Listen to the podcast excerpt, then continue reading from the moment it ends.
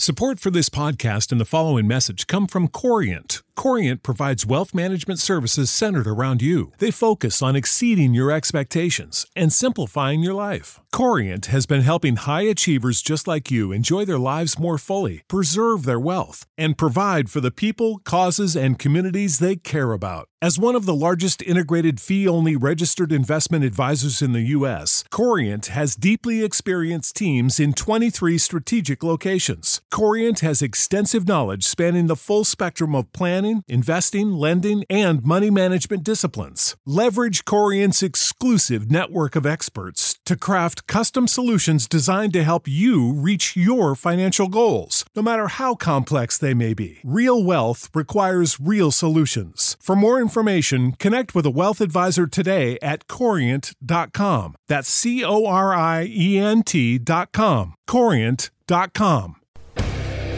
What is up, everybody?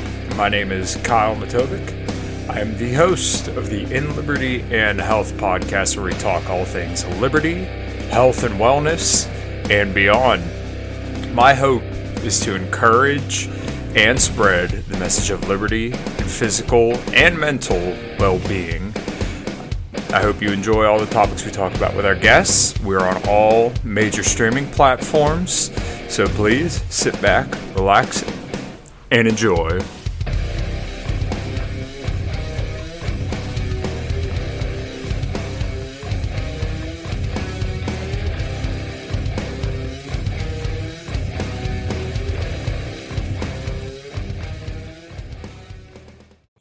All right, everybody. This is In Liberty and Health, episode number eight. I got Zach Belani. Did I say that right? You nailed it, bro. Nice. Zach, Bel- nice. Zach Belani from uh, Death Comes Lifting. I've been checking out his gear and his podcast recently. I love the gear. I love the message. I love what he's all about. We were talking a little bit off air about, um, you know, personal stuff, music, all sorts of stuff. And uh, I think it's going to be a great show, and I'm really excited to have him here. So, uh, without further ado, Zach, tell us a little bit about yourself. Hey, man. Uh, thanks for having me on. Uh, saying that again officially on air. Honored to be here. I'm always kind of, uh, you know, I'm sure you get, you get this too. I do podcasts. You do your own podcast, so it's kind of like a it's fun to do them, but when someone asks me to come on their podcast, I'm like, "Are you sure you want me on your podcast? Like, I'm not gonna, I'm not gonna fuck this up or anything. Like, why?" So I'm always humbled and honored at that. So thanks, man. Thanks. Of course. And uh, yeah, I, I, run this uh, stupid little health and wellness company called Death Comes Lifting. Uh, our slogan is "Fitness for the Misfits," and I try to provide just that. You know, a uh, a safe place that uh, the weirdos can come and work out and get in good shape and it be cool and accepted within underground heavy music circles and horror conventions and things like that where I grew up as a kid and being a gym person in that whole world I always felt kind of out of place on either side of the coin so I really felt the need to make these two worlds come together and uh, started with a few shirts and lo and behold, five years later, we have basically every kind of merch thing you could ever want and a whole podcast and a community. And it's really grown kind of beyond my beyond my dreams as corny as that sounds. It's it's true. So th- thanks for being a part of it to you and everybody listening you know. Awesome. Well yeah like i said i'm very very happy to have you here. And um as we were just kind of shooting the shit earlier i, I love having more holistic health you know based kind of people and people in the exercise and wellness kind of world um, what you're doing is very very unique because as we were saying off air the heavy metal horror scene kind of world although those are two different things for the most part somewhat. Yeah somewhat. They um there isn't a big health and wellness kind of deal. You know there are like the straight edge hardcore kids who mm-hmm. I guess kind of have that health kind of approach, but it's not quite as obvious as it would be in you know necessarily other niches. But uh, it, it's really neat to see you kind of bring that to the forefront with a uh, really unique brand that I think even appeals to people kind of outside of that. Well, thanks, man. That was my that was always my goal too. You know, when people when I came to people with this idea, you know, a lot of people like that's super niche. You know, I can't mm-hmm. see it being really successful because you have like the lifting gym world that's kind of niche. And then you have heavy music and horror that's kind of niche. And putting those two together is even more like, I, I don't know, mm-hmm. but like you'd really be surprised, man. I mean, like we, the the freaks are strong out there, and I always wanted to um, kind of make this a brand that would transcend. Like you don't have to go to the gym, you don't have to like fitness to wear my clothes or you know the Death Comes Lifting apparel. Uh, and you don't have to necessarily like horror, and heavy metal, and punk rock if you want to work out in it too. You know, there's plenty of people that don't. I it's it amazes me our um, our audience. You know, I call them the Lifting Dead Army, our supporters, everyone that has has our shit. Um, you know, they send us pictures and they tag us in our Instagram. That's where we do everything, and it's I mean, it's everything from the craziest tattooed power lifters that you would expect mm-hmm. to uh, moms dropping their kids off at fucking jujitsu practice. And like it's it's everything in between. And it, it warms my heart to see that because i really wanted to make it for everybody you know? And those that get it get it. And those that don't we don't need them to you know? Right. Yeah that's awesome. And uh especially hearing kind of how you refer to it as the uh, lifting dead army it, you really seem to have your brand nailed. And i think that's that's so cool especially in such a niche environment. And when you know people really kind of flock to that. And you know i see all your posts and kind of the way the website's line or uh, laid out and your merch and just everything top to bottom i think is really unique and has a uh, the brand's just incredibly recognizable you know?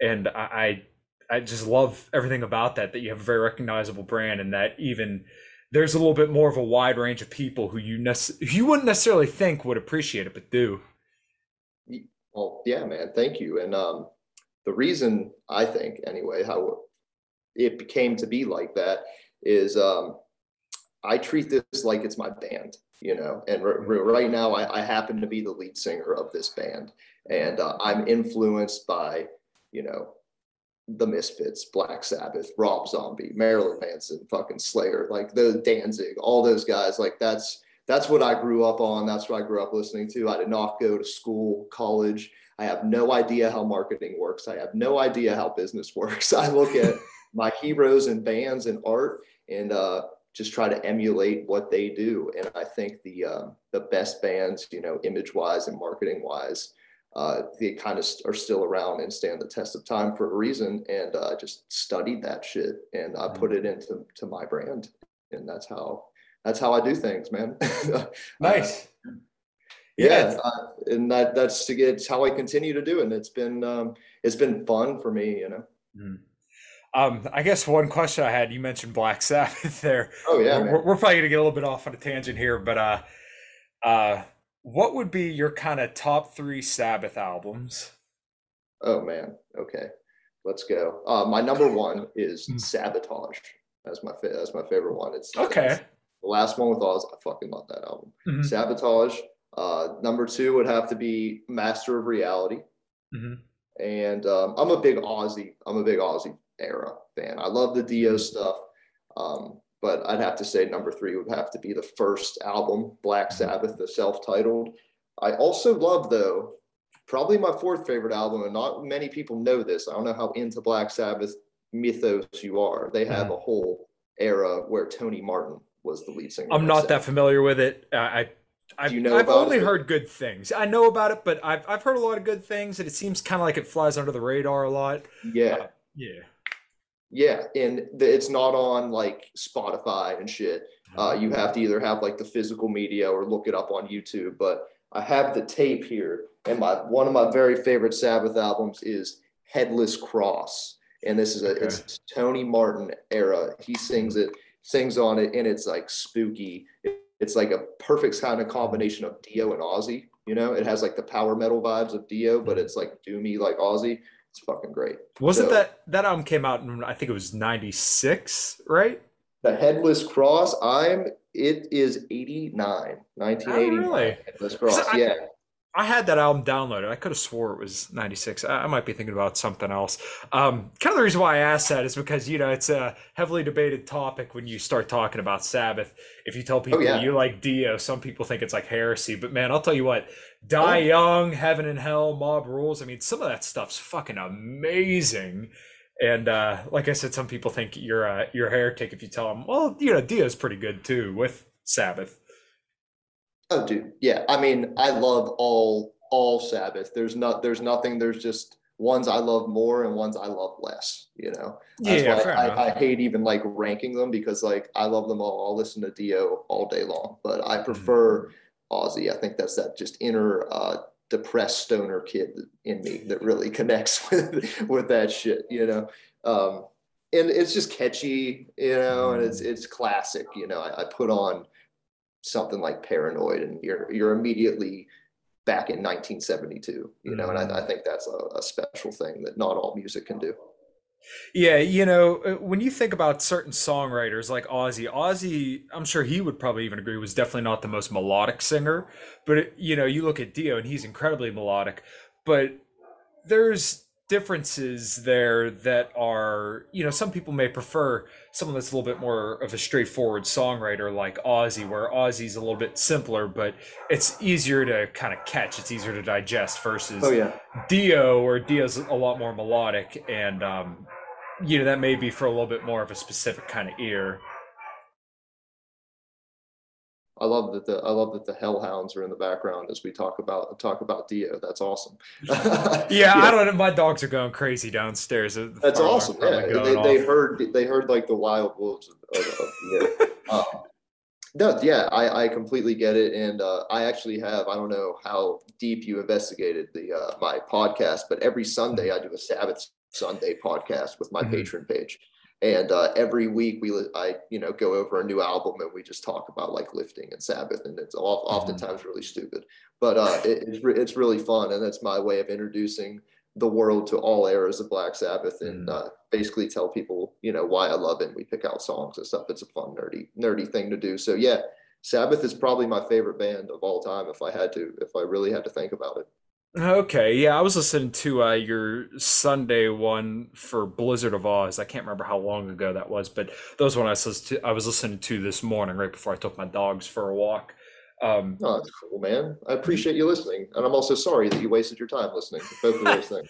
No, no, not at all. I uh, kind of want to make sure I'm familiar with my guests before uh, we start shooting the shit, so I don't look like an asshole on my own podcast. Well, I'm sure. I, am sure I don't need any other ways to do that. yeah, I was good. I was going to say I'm sure I've done that many times, bro. So no worries.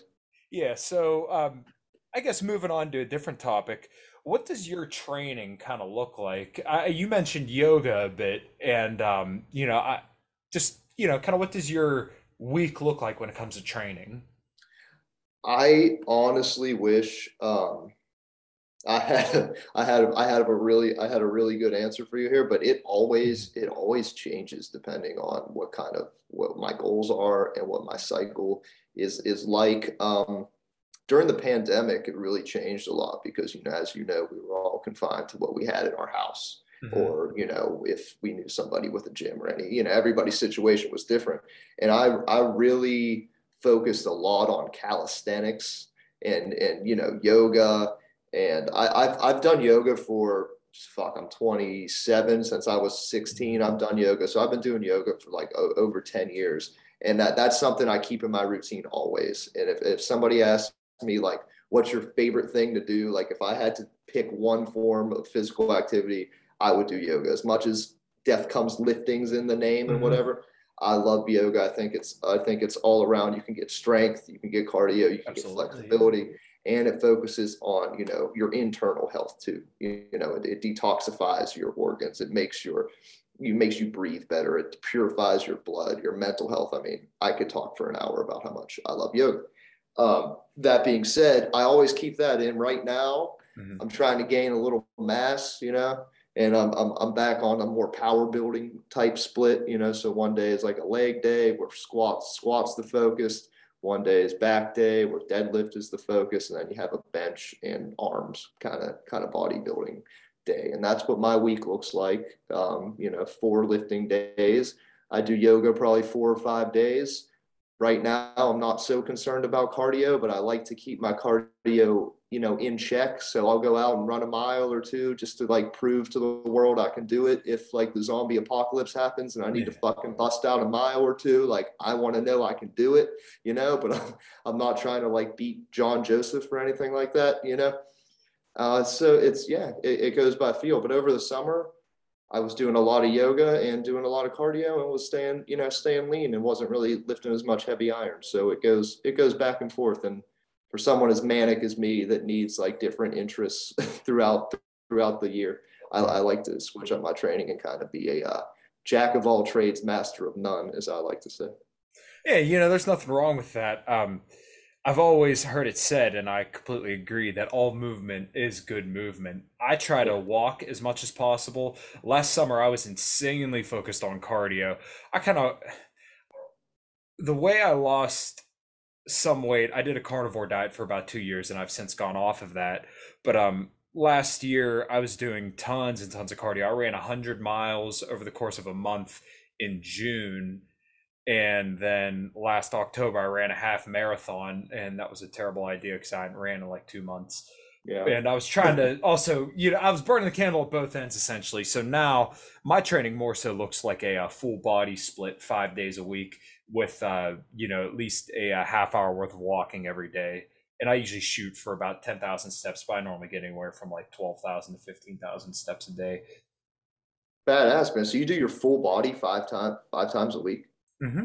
That's cool, man. How's that? I mean, uh, that, I guess that it takes adjusting. You know, your body adjust to anything, right? So you can you can totally pull that off. I don't think I've ever done like a full body split that many days though. yeah, cool. you know, it was interesting because I did bro splits for the longest time, where I'd work, you know, pretty much one muscle each day of the week, and okay. I kind of did like a push pull leg split for a while, and then I got a uh, X3 bar around when the pandemic was about we were about six or so months in so that way i had a, a good kind of lifting system for at home and i did that for a little bit and then i moved on went back to push pull legs and then now i started doing a full body split but basically the idea is just that you keep your volume low enough that you're not sore the next day and you also kind of split it up so it's not like you're doing deadlifts every day you know i kind of chop it up where it's like deadlifts monday squats and bench tuesday deadlifts wednesday you know, squats and press on Thursday, and then Friday's another day deadlifting, and then reverse that for the following week. That's cool, man. That's interesting. I'll, I'll have to talk to you about that if I, when I need to switch up my training. I'd like to hear, you know, more about what you're what you're doing. That's cool. I'm always looking for different different splits, whether I'm writing programs for people, doing things myself. That's another thing. I make so many different programs mm-hmm. for so many different kinds of people that like I feel the need as a quote unquote fitness professional the to uh, kind of practice what I preach. You know, I like to do everything so I can put it into a functional program for somebody. So I'm oftentimes I'm my own guinea pig, and that mm. kind of it's good. I think you know for for your mental health and to you know stay sharp and learn new things, but it also can kind of impede your progress if you're really trying to focus on something. You do all kinds of different shit. You know, you kind of lose mm-hmm. sight of like one main goal. So kind of always going crazy with that. But it's all cool, man. Anything's better than nothing. At the end of the day, I don't know where you stand on it, but mm-hmm. I'm not trying to fucking break any records. I'm not trying to win any awards. I'm not trying to get on stage in a fucking speedo. Like I'm trying to stay in like re- in like really good shape and feel mm-hmm. good and help people. You know, that's that's where I'm at. Of course, and there's nothing wrong with that at all. Um, yeah. You know, I think we all kind of understand our place, and you know, you see some people who are bodybuilders, and I think a majority of people would be delusional if we thought we could get as lean or as big as them. Um, you know, obviously we have all genetic potentials of different ranges. We're never going to know our full genetic potential, but I guess the argument there would be you should just try your best to find out. But when you don't look yeah. like Ronnie Coleman, you know, you shouldn't exactly be surprised, you know, because he's kind of one in a million. He's the exception. He's not the rule. You know, he's most, the king, man. You absolutely. You compare yourself to the king. Yeah, and I think that's what a lot of people do. And I guess that kind of tags yeah. on to another point I kind of want to get um, you know talk to you about is that um, when you look at people like that and when you talk about the fitness world i think people do oftentimes have unrealistic expectations where they kind of want to have that single digit body fat percentage mm-hmm. and mm-hmm. they may be pretty overweight and i'm not putting people down like that but sometimes i think people need to understand that like okay well your goals need to kind of be a little bit more based in reality where you know there's been a lot of science recently that I've been reading up on that slower weight loss is a lot better than faster weight loss because you help maintain lean mass, you maintain your metabolism. And, you know, we should kind of get people more into the mind of look, let's get you to lose weight slowly and your physique goals need to be kind of more based in reality. We, we, you shouldn't expect to be single digit body fat percentage year round because there's a very, very small amount of people who can maintain that year round. And it's just not realistic for people to get there, despite what they may think and what some fitness influencers may tell them. Sure. Absolutely. Um, you know, slow and steady always wins the race. As cliche Absolutely. as that is, it's a, it's a cliche for a mm-hmm. reason. And if you know anything, anybody knows anything about bodybuilders or anybody, even actors peaking for a movie, they look like that for that week or that mm-hmm. day that they're on stage or that t- day they're doing the photo shoot. And they start that process, if they're doing it in the right way, three months before the fucking pictures are even taken. Easily. Easily, right? Yeah. So there's that whole thing that, you know, people need to understand that don't understand. And, you know, not everybody understands that. Why would they if they're not in this mm-hmm. kind of realm? You know, I didn't before I, you know, got educated. I'm like, oh, that's what you know Arnold always looks like. That's yeah. fucking Arnold. You know, um, so I get that, but I think you know what's even worse now is I hate to sound like the old guy, an old guy bitching about social media, but like Instagram. You know what mm-hmm. I mean? And social media. Yeah. Where no, you have a point. Yeah. It's not like you know, Mr. Olympia happens once a year and you see all these mm-hmm. dudes and chicks in like great shape and like, whoa, it's like every day, especially if you're in the fitness world, you have to post a picture of yourself working out or, you know, a client of yours working out. And as somebody who represents a fitness brand, I know I'm speaking personally for myself and I know it's bullshit, but even I feel the pressure to be on top of my game. Like I feel the pressure to be at a low body fat and look good for Instagram, you know? Mm-hmm. And if I if I'm aware of that and I feel that, how many people are really feeling that, you know, especially younger people and girls and the whole, you know, body image, body image thing. I think it's really dangerous, you know, and uh, I think a lot of uh, fitness influencers kind of put that out there on a daily basis, you know, mm-hmm. that, you know, mm-hmm. you could be so shredded year round. And um, I've been, I've tried to do that, and I can tell you that it sucks. Mm-hmm. You know, you might look good in the mirror, or you know, your girlfriend probably doesn't fucking give a shit either. yeah, yeah actually, yeah, yeah, they don't care, um, and you're not as happy, and you don't perform as well in anything and uh, you know it's it's way it's way overrated. So I think people need to keep that in mind too. That you know Instagram's not reality, and those people Absolutely. are fucking miserable nine times out of ten, and I've been one of those miserable people. Right, right. So about a month and a half, maybe two months ago, I was the leanest I've ever been in my adult life. I was 179 pounds. I had visual abs. I looked pretty damn good, but my God, my energy was so low, and I'm like, man, I'm super light, and you know, I still have some fat that I want to get rid of, but like, yeah, you know, I feel like shit yeah. I, I, don't feel good at all. So that's when I knew, all right, I need to do a reverse diet. I need to start creeping up calories. I need to go back to maintenance. I need to hit the weights a little bit harder and feel good for a while. So, um, tagging on to what you were saying there, it's absolutely true that social media really does push out this unhealthy image for people because you see these fitness influencers who a lot of the time those pictures aren't current either you know these people take yeah. they take tons of pictures with perfect lighting and you know they paid for these pictures they may even be edited these people are on performance enhancing drugs um, they feel like shit at the time whatever they put those pictures out year round like they're always like that when like i was saying earlier a very very small amount of people can maintain single digit percentage body fat year round being natural or even unnatural but you know your body has so little fat that you're just you're hungry your sex drive is low you're tired you don't have energy to work out. And what i would encourage people to do especially people like that in that situation go to maintenance. You know eat at a maintenance level of calories where you're not losing weight. Maybe even put on a little bit of body fat so you feel a little bit better you can perform better and then you know not only are you going to see better you know gains in the gym you're going to feel better you're going to everything's going to be better you know? And then if you really want to get lean you can get lean but just don't expect to stay that way the entire year. And don't act like everybody can maintain that because once again not very many people can maintain an incredibly lean physique for long periods of time. Sure. I mean yeah the fact of the matter is there are genetic freaks out there that can Absolutely. do it and, and more power to them and for those people like that you were just talking about that uh, fitness influencers that pay for these professional pictures and they're mm-hmm. perfect and they take, you know, performance enhancing drugs and that's their bag, I say, do it, man. Fucking yeah. good for you. I'm not putting that down, but what what trips me up is people think that that is going to make them happy you know when that's mm-hmm. connected that's connected to happiness i need to look like that person or you know live their lifestyle and then i'll look like that and i'll feel better about everything and anybody in the fitness world can tell you that while having a six pack is sweet and everything it doesn't make you happy in fact oftentimes it's the opposite and maybe you know that's why we put so much into it you know uh, but so it doesn't make you happy and i want i really want to focus on putting that image out there too that you mm-hmm. know we're just li- trying to live healthy lifestyles you know my clientele base i'm just trying to get in good shape get get mm-hmm. healthy but it's connected to your mind and uh, your your spirit too. Like what makes you what makes you really happy. I'm sure you know. And it's not about winning a bodybuilding contest or, or looking you know perfect. Right, right. So you know, I have current physique goals. So that's kind of why I personally weigh myself every day and watch what I eat. But mm-hmm. for some people, they may not feel that's healthy. They may feel like that's too much for them. Um, yeah.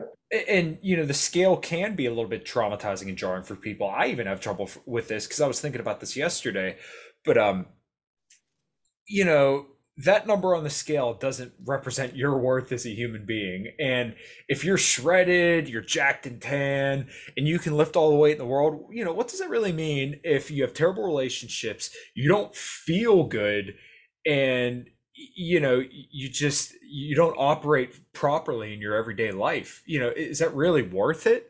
Personally i don't really right. think so. You should optimize your training and even your diet for the highest quality of life. And if that means you know having a cheat day and eating cheesecake with your wife or whoever you know once a year going out to the cheesecake factory and enjoying a dinner or whatever you know have an ice cream on a nice day um if that's highest quality of life at that moment, then you should enjoy that. You shouldn't feel bad about it. But, you know, obviously there's shades of gray here. If you're enjoying ice cream every single night and it's causing you to gain weight, you don't feel good anymore. All right, well, then now we have to work perhaps in the other direction. But, you know, I think people should try to optimize their diet, their lifestyle to their highest, um, you know, quality of life versus where people sometimes think that it's just the most optimum physique and oh, I got to lose these 50 pounds tomorrow to feel yeah. where I should be. Exactly, and uh, that, that's why something I preach, and one of my you know main influences in the in the fitness world and philosophy world is Bruce Lee, and mm-hmm. he emphasized balance, you know, and that there's right. a give and take, and be be like water, my friend. You must go with the flow, man. Mm-hmm. And that's why I, I I, I don't give any cool answers to any of these questions. Like, you know, everybody wants a black or white like mm-hmm. I need mm-hmm. to be doing this and I need to be eating this and are you vegan or are you paleo? And my mm-hmm. answer is sometimes, you know, I'm, I'm, a little little bit of everything. You know, I feel like you should do everything and I feel like you should have a cheat meal once in a while, but you shouldn't mm-hmm. have 20 cheat meals. right. It, it's just it's really life is really about balance and I think it's kind of the key to to well-being and peace of mind and once shit gets out of whack that's when shit starts getting weird. You know? Right.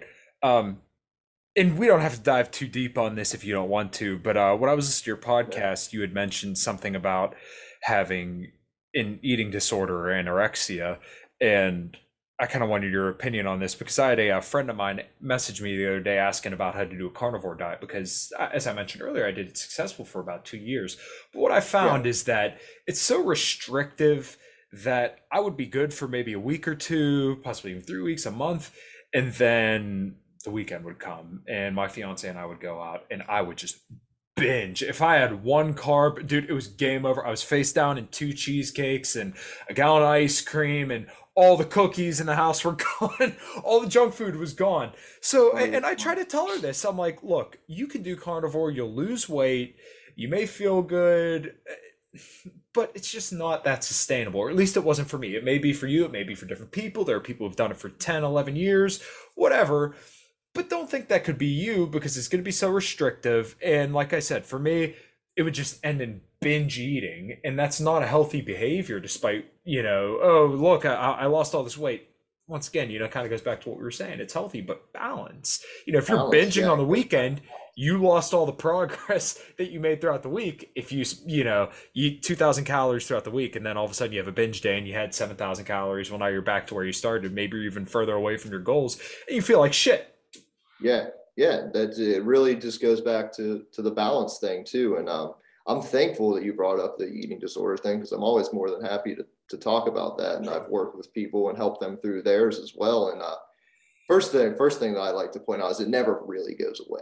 You know, mm-hmm. it's, it, it's kind of yeah. like it, it's kind of like an addiction too. That mm-hmm. shit never goes away. You find healthier addictions. You find ways to deal with it. But once you're an addict, you're always an addict. And once, most of the time, and once you have an eating disorder, once you're mental, you know, you got something going on, odds are you're going to be dealing with it. And maybe you'll be dealing with it really well. And, you know, it's almost like it's not there, but odds are it's going to linger. And any sort of restrictive diet, at least for somebody like me that does suffer from eating disorder, mental issues, um, if, like you said, it gets too restrictive, and it gets weird and uh, it's either i cut myself no slack and i'm militant about it mm-hmm. for way too long and it starts like you know itching at my soul and i'm like pissed off at the world because like i'm have to be so strict and i'm eating vegan or carnivore or whatever box you want to put yourself into yeah. and then when you finally cut yourself some slack you know all hell breaks loose it's the same thing for trying to be sober and then you have a beer and then the next thing you know you know god knows right? You know and um I, that's why it's just it's like fuck it man. It's just like doing a balanced diet a balanced lifestyle mm-hmm. is, is really the way to go. I don't know if you're into um buddhism or anything like that at all but you know i've studied i've studied the yoga sutras because i am a yoga teacher and uh you know buddhism comes right, right along with that and there's a really cool uh theory in Buddhism about it's called the middle path. And I'm no Buddhist like expert, so anybody listening that like really knows their shit might like be like, this dude's full of shit. Like whatever, bro. I've read a few books, but you know the middle path. There's a way of the middle path that's just like you're not a warrior, but you're not some idiot peasant either. You know what I mean? You got to mm-hmm. just have your head on straight and do the best you can and live a little and be hard on yourself when you need to be hard on yourself and cut yourself slack when you need to cut yourself slack because at the end of this life, you know, it's it's going to be over soon and you should really enjoy yourself, you know. Right, and that's I think that's something that a lot of people really really need to hear. Um, and a lot of people are kind of looking for the quick fix and they want to, you know, cardio themselves off a cliff and oh i'm going to train six days a week. I'm going to do three hours of cardio every single week. They set up these unrealistic expectations. This kind of gets to another area of conversation that i really wanted to have with you. Um you know how do we get people that aren't training at all but kind of have that inkling like hey maybe i should start doing something. How do you get these people going on baby steps? Because for me what i always found to be sustainable is probably just like walking because there are tons of you know researched benefits for just 10 minute walks after meals. Uh, stan efferding if you know who that is is a big, oh, yeah. big advocate for that. And uh, there was a study done and i actually breezed through it. Um, the 10 minute walks after meals are actually twice as effective as metformin which is the most prescribed drug in the world for diabetes. So oh, if these people would just get up and walk for 10 minutes which is easily sustainable you know you could reduce your insulin you could get off metformin. I mean that is amazing so, oh, uh, you know, kind of what are your thoughts about bringing fitness more to the average person or to people who are just kind of looking to get started? Well, I think that's great that you, you brought up walking because I'm a huge advocate of, of walking as well. I go for walks every single day. Sometimes mm-hmm. they're 10 minutes. Sometimes if I have the time, man, I like, there's nothing I like more than like a fucking hour walk. Like oh, absolutely. you know what I mean? Mm-hmm. And it's like, it's a meditative experience. Mm-hmm. I'm a big proponent, you know, of meditation. And, you know, I get that a lot of people freak out and they're like, I can't meditate. I can't do it. Mm-hmm. Like going for a walk is a really close second to sitting down and meditating, especially if you have an overactive brain, like I think we all do. You know, I don't, I don't think, you know, you're in the minority if you say you can't sit down and concentrate because your mind's going crazy and you're full of mm-hmm. anxiety. Mm-hmm. That's most people, myself included, you know. Um, but going for a walk with or without music. Sometimes I, I, I love music, but you know, a meditative walk away from your phone, away from shit in your mm-hmm. ears that's fucking with you, to just go and experience nature and breathe and just connect with yourself. That is so beyond healthy that like if, if somebody just did that once a week, that's cool with me, man. I'd be I, am proud of you if you do that, you know. Mm-hmm.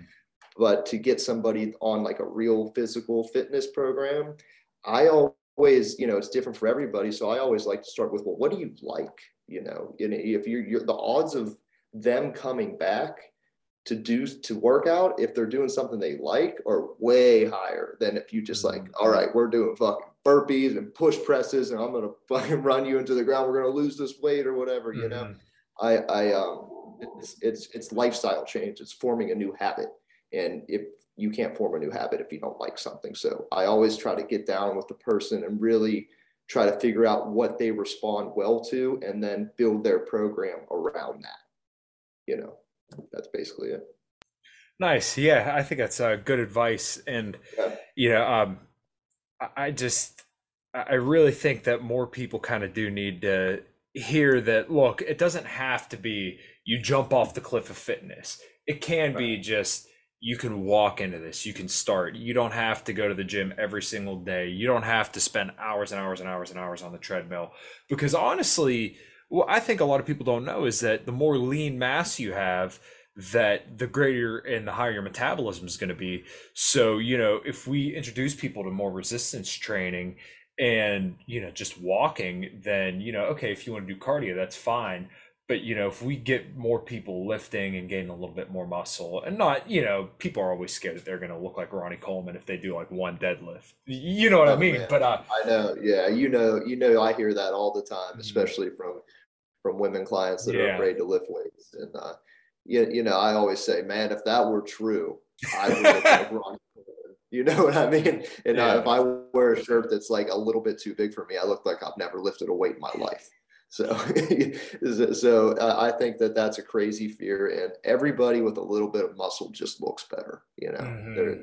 look, go to the beach, go to the pool. You know, if you have a little bit of muscle, you look a lot better, and you stay a lot leaner, and you stay in longer. You stay in shape way longer than most mm-hmm. people. You know, it's it's if you make these gains naturally and correctly and safely, and you you live a better, healthier life, and that that shit stays with you for a long time. You know.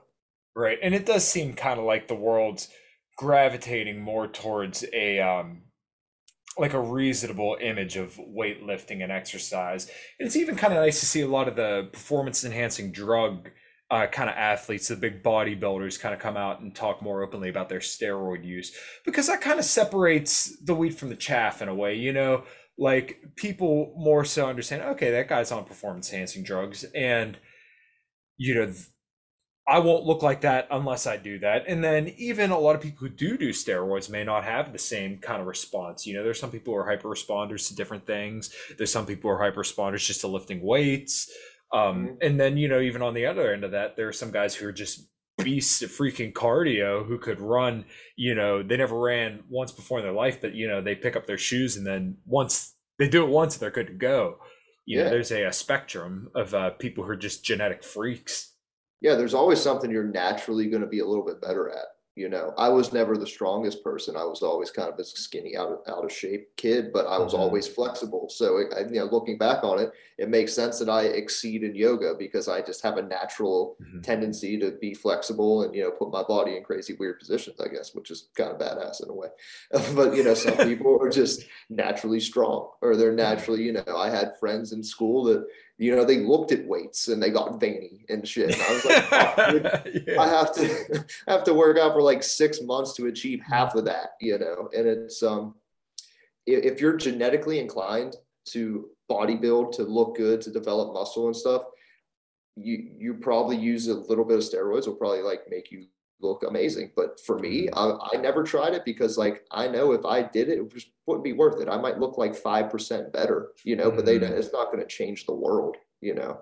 If I, I I think it's great that people are coming out and talking about what they do uh, drug mm-hmm. wise and performance enhancing and drug wise because I I do think it's important, but I do think it's you know people should keep in mind that those people or genetic freaks anyway. And if mm-hmm. they didn't take performance enhancing drugs, they would probably still perform and look a whole lot better than you and me. Yeah, honestly. Yeah, yeah. and that's I think it's very very important to hear, and especially because I remember even in like 2010ish, around probably when I first started working out, you look at these people in these magazines, and uh, like I remember seeing Cali Muscle. It's like this dude's huge, and he's claiming to be natural, or like Mike Rashid, and right. are they? Maybe or Maybe. Mike O'Hearn, you know, Mike O'Tren. yeah, Mike O'Tren. Yeah. yeah. Everyone says, or he says he's natural, and is he? Uh, well, maybe. You know, you've seen a picture of the dude. At, I think he was like 14 years old, and my God, the dude is huge. Yeah, but you know that goes. He's a freak of nature. He very well could be. I'm not saying he's not. I'm not saying, but I'm also not saying he's not doing every fucking thing else in the book besides what he says he's not doing. Uh-huh. And he doesn't. I mean, to to look like that, no matter what, mm-hmm. you know, you have to work your ass off. You have absolutely. To be, you have to be super dedicated. Your diet has to be dialed into mm-hmm. the max, and you have to live, eat, and breathe like that lifestyle to look like that. And whether you're on drugs or not, I respect it. You know, but I, I, think we a lot of people have a uh, you know distorted view of of that whole thing. So it's cool for people to come out and talk and talk about it. You know. Right. Right. So. uh I guess I've we'll, never tried them, by the way. Full disclosure. yeah, no, neither have I. I I've kind of looked at it and thought, you know, it'd be kind of cool, but uh, yeah, you know, I guess there's mm, there's there's potential downsides, and you know, I, I feel pretty damn good where I'm at now. I'm strong. I would like to be stronger, but you know, everybody wants to be a little stronger. Everybody wants to be a little leaner. You know, whatever. Um, never gonna get there. Yeah. So you and I kind of had a similar deal growing up where we were both kind of heavy metal kids. Um, oh, yeah. I guess Still just get, yeah, yeah. But uh, give like a brief background of kind of what brought you to heavy metal. Oh man. Um, I was always, you know, I guess horror came first. Okay. You know, I, I always kind of was attracted to, for whatever reason, the darker, weirder, mm-hmm. more extreme side of life. I was always looking for something a little more and um, you know, from a young age, I always wanted to watch. You know, I remember asking my mom, "Can we get this movie?" And it was Evil Dead 2, and she's a uh-huh. fantastic uh, mother, so she was like, "Absolutely, there's no problem with you watching this when you're three. Nothing's going to happen to you." And how I turned out. Um, it, it, so that came first, and I think it was just a natural progression from there. Well, if that was the art and that was the movies that I was into, you know, top 40 radio just wasn't going to cut it for me in school. And I was always looking for something a little bit more. And um, I guess it started with, I guess, like the, the Misfits were a natural next mm-hmm. step from horror movies. Um, I love the imagery of death metal a lot more than I like the music at first. Like I like mm-hmm. looking at like the death records because they had like zombies oh, on them. Beautiful and, artwork. Yeah, yeah, all that artwork and even Megadeth and Iron Maiden. Like I love that look, that like classic metal artwork, you know. But um, what really did it for me though, I, I was Kiss, you know, and, really? and Alice Cooper and Rob Zombie. They, those are the, the top three that really got me into music and going to see those shows live. I mean, the whole theatrical experience, I just was really drawn in. And that was, you know, I was a kid still, like 13, 12, you know, and uh, you always want to look for something a little more than that, you know? When you're 10 you think kiss are like the, these heavy metal demon rock stars and like oh my god these, they're the heaviest shit ever and then you know you want you want a little bit more and then you discover slayer and you know death and cannibal corpse like i was talking about and i just found myself in kind of that subculture you know and i was you know looking for myself and a place to belong and i think that's why a lot of us fucked up kids end up at shows like that and in horror movies and horror conventions and even the gym, you know, mm-hmm. even power powerlifting and you know, very similar, very similar stories, very similar mentalities. So yeah, where, so what was your first concert? Well, let me. Uh, I have two answers to this question. One's really lame and one's really awesome. I'm going to give you the lame one first. My my, my mom took me to see when I was 10 years old, Bon Jovi and Nickelback Nice. yeah.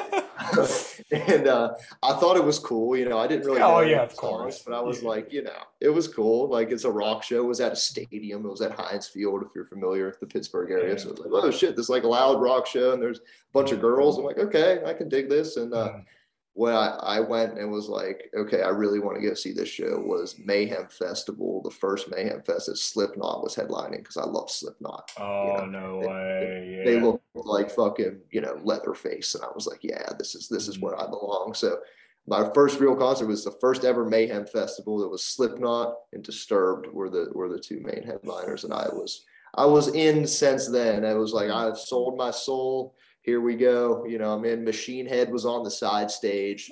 Five Finger Death Punch when yeah. they had like first album, Five Finger Death Punch. yeah, awesome, dude. You know, right? Yeah, being 13, and it's like, yeah, I just have, I found my people, and that from there it was it was all downhill. I'm kind of glad I uh you kind of went there because uh it's so funny.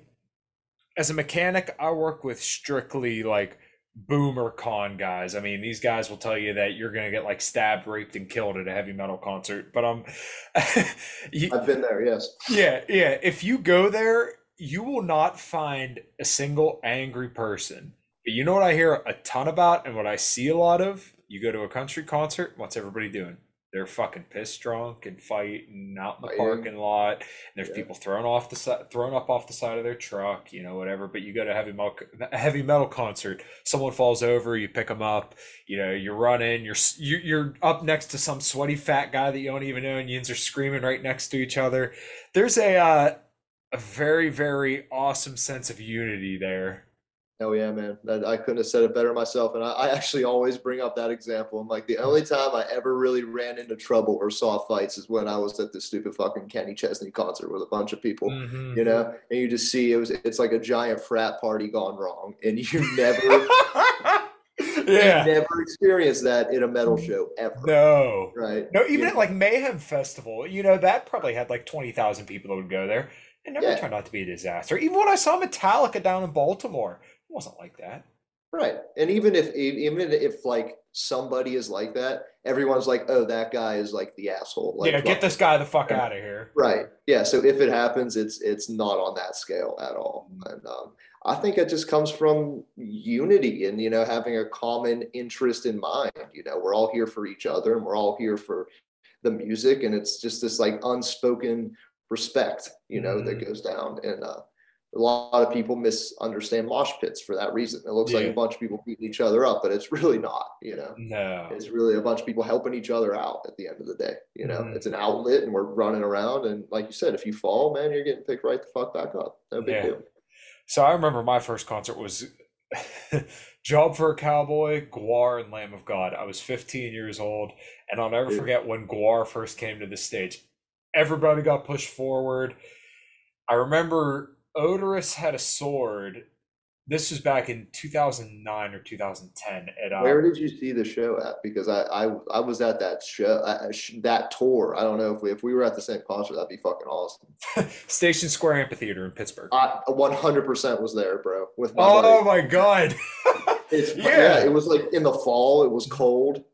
Yeah, like yeah. Because I remember yeah. walking out with the food dye all over. Yeah, like holy fuck, it's cold. yeah, yeah, yeah. Uh, the same thing, man. That was awesome, dude. That was yeah, one. Of, that was one of my first shows. Yeah. Yeah, that was the first one I ever went to, and I remember walking outside the gates and feeling the ground shaking when Job for a Cowboy was playing. And I don't like know anything by them. I didn't like them back then.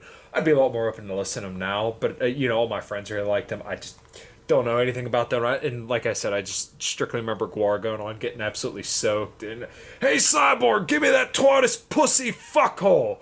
Yeah, jams yeah. a sword into the baby, and it's spraying blood everywhere. Oh my god, I will never forget that as long as I live. I think I, have seen GWAR three or four more times with Oderus, and I met Corey Smoot too. Their uh, one guitar player who is uh, Flattus before uh, he passed okay, away. Actually, yeah. I never met uh, yeah, Dave Brockie, but um, yeah, I seen them. I want to say three or four times with Oderus before they changed singers. I only seen them once with the new singer. With the new singer, they're still pretty good, but it's definitely not the same. Not the same. You know, he brought something just totally unique to it. Uh, yeah, mm-hmm. rest in peace, Oderus Urungus. But uh, Absolutely. GWAR's great. You know, they they they know their brand. They're doing it well. Mm-hmm. I just saw them not a month ago. They were, okay. they were they're, they're playing uh, they're on Scum Dogs of the Universe, their like 20th anniversary tour, and they're playing the whole mm-hmm. record. You know, the That's original. Awesome. It, it's fun. It, it, was a ton of fun, man. They, are yeah. still great. Yeah. Well, you know what's awesome about GWAR is that they have a very, very diverse discography. And I never really hear anybody talk about that, but at like I want to say it was, excuse me, um, 2004.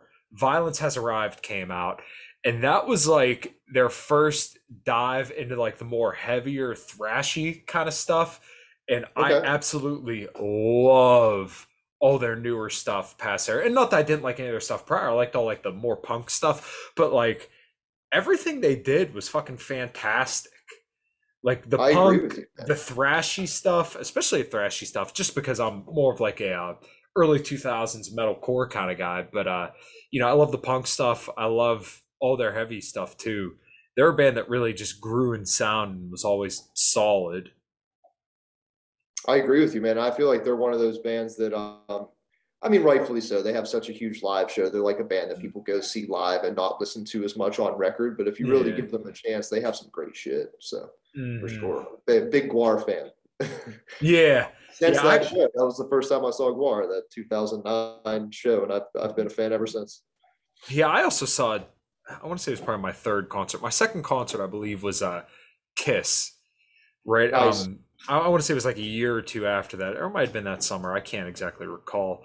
And then I want to say my third one was at the Station Square Amphitheater. I love that venue. It was uh, Children of Bodom, Clutch, and uh, Black Label Society.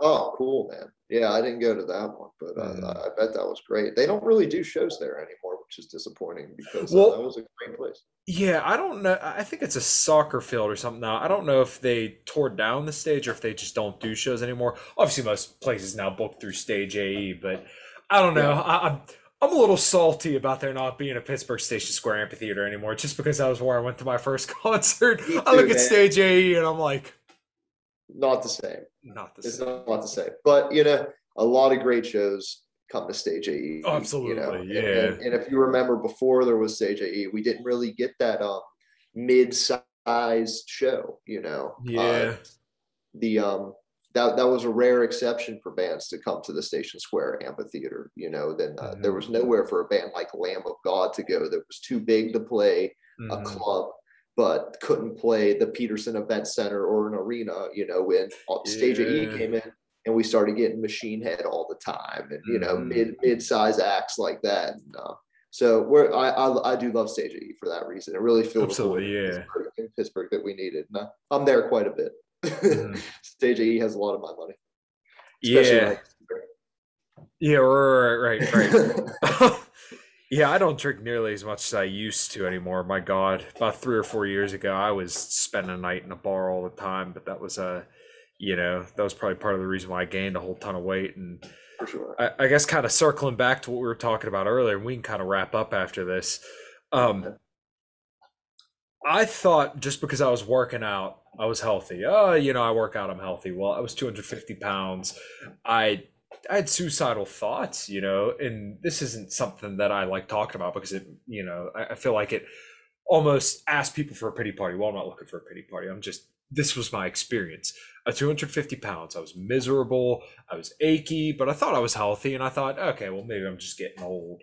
You know, I'm, I was 23, 24 at the time, you know, well, it's just part of the aging process. Well, little did I know once I lost a ton of weight and, you know kind of honed in on my exercise and more so holistic health that that would be alleviated that i wouldn't have as many aches and pains and I guess my question to you would be Do you think that if we get more people to start training and get more people to kind of just take steps towards their health, that maybe we would see some chronic disease and small aches and pains go away? Because in my field, you know, mechanics, all these guys are old and broken. Well, you know, is it the job or is it the lifestyle? I think it's probably the lifestyle. More more often than not, you know, most people eat inflammatory diets. You know, everything comes from what you give your body. You know, mm-hmm. so if you give your body, you know, one of my favorite things I heard someone say once. I can't take credit for it, but uh, it was you know whatever you put in your body either fights disease or feeds it you know, it's either medicine or it's poison, mm-hmm. right? So if you're giving your body medicine on a regular basis, odds of you having less joint issues as you age, less issues, period, at any age is like astronomically higher. So if we eat and take care of ourselves just with a little bit more effort, a little bit more mindfulness, I think that will go way farther than just merely lifting weights. Because, like you said before, even when myself when I started lifting weights for a while, I was you know I was drinking every night, eating wings, and you know, you can you can pull that off if you're mm-hmm. just going in and being a meathead in the gym.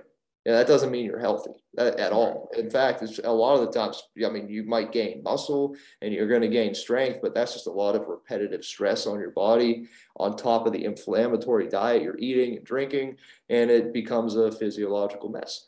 Um, that's why I love yoga so much because that lifestyle with yoga does not fly. It does not feel good to be hungover and do yoga. I've had mm. fantastic strength workouts when I was hungover and I'm sure you have too. You know what I mean? you, know, you know, like if you drink a bunch of beer the night before, you're going to get a good pump in the gym the next day. That's a real mm-hmm. thing. Um, don't try this at home, kids. But, yoga, it doesn't work like that. And yoga really got me focused on, okay, I have to take care of my being on the inside, you know, and I really have to like be healthy, not just go to the gym to lift and be strong and look good because you can pull that off when you're young as you age, not not, not so much. Um, so I think it's I think it's all of that. I definitely would never say no. I don't want people to start working out more because of course everybody should train more. But I think mm-hmm. we really just need a whole mindset shift and a refocus on how we're treating our bodies, what we're putting into it, and you know how we take care of it. You know, you're a mechanic. Well, you should come home and you should stretch quite a bit after after doing an intense job like that. You know, your knuckles tighten up, your neck tightens up, your back. You know, mm-hmm. twisting yourself in all kinds of weird positions. I can only imagine. Yeah. You know, and those that's going to preserve yourself. You know, as you age. Um, so just being more mindful of what we put in our body and how we take care of it, uh, whether that's weightlifting or just stretching. Just eat right and live a balanced life, man. You know. I couldn't think of a better way to wrap. Zach, go ahead, plug your shit, man, and we'll get out of here. Oh, dude. Well, thank you for having me, man. Again, this was a blast. Uh, it's cool to do an interview like this. I usually it's like just music or whatever, so it's cool to talk about health. Um, of course. Death comes lifting everywhere. That's it. Check it out. Where if you if you Google it, you're gonna find us. We're everywhere. You're not getting you're not getting rid of me as as much as they'd like to. You know, that's where we're at, man. Nice, so, nice. Well, I will put your website on the uh, show notes. Um, and uh, I want to thank you for coming on. It was a blast. Oh, yeah. Anytime. to do it again. And uh, yeah, till uh, next time, everybody. This is Liberty and Health. Take care.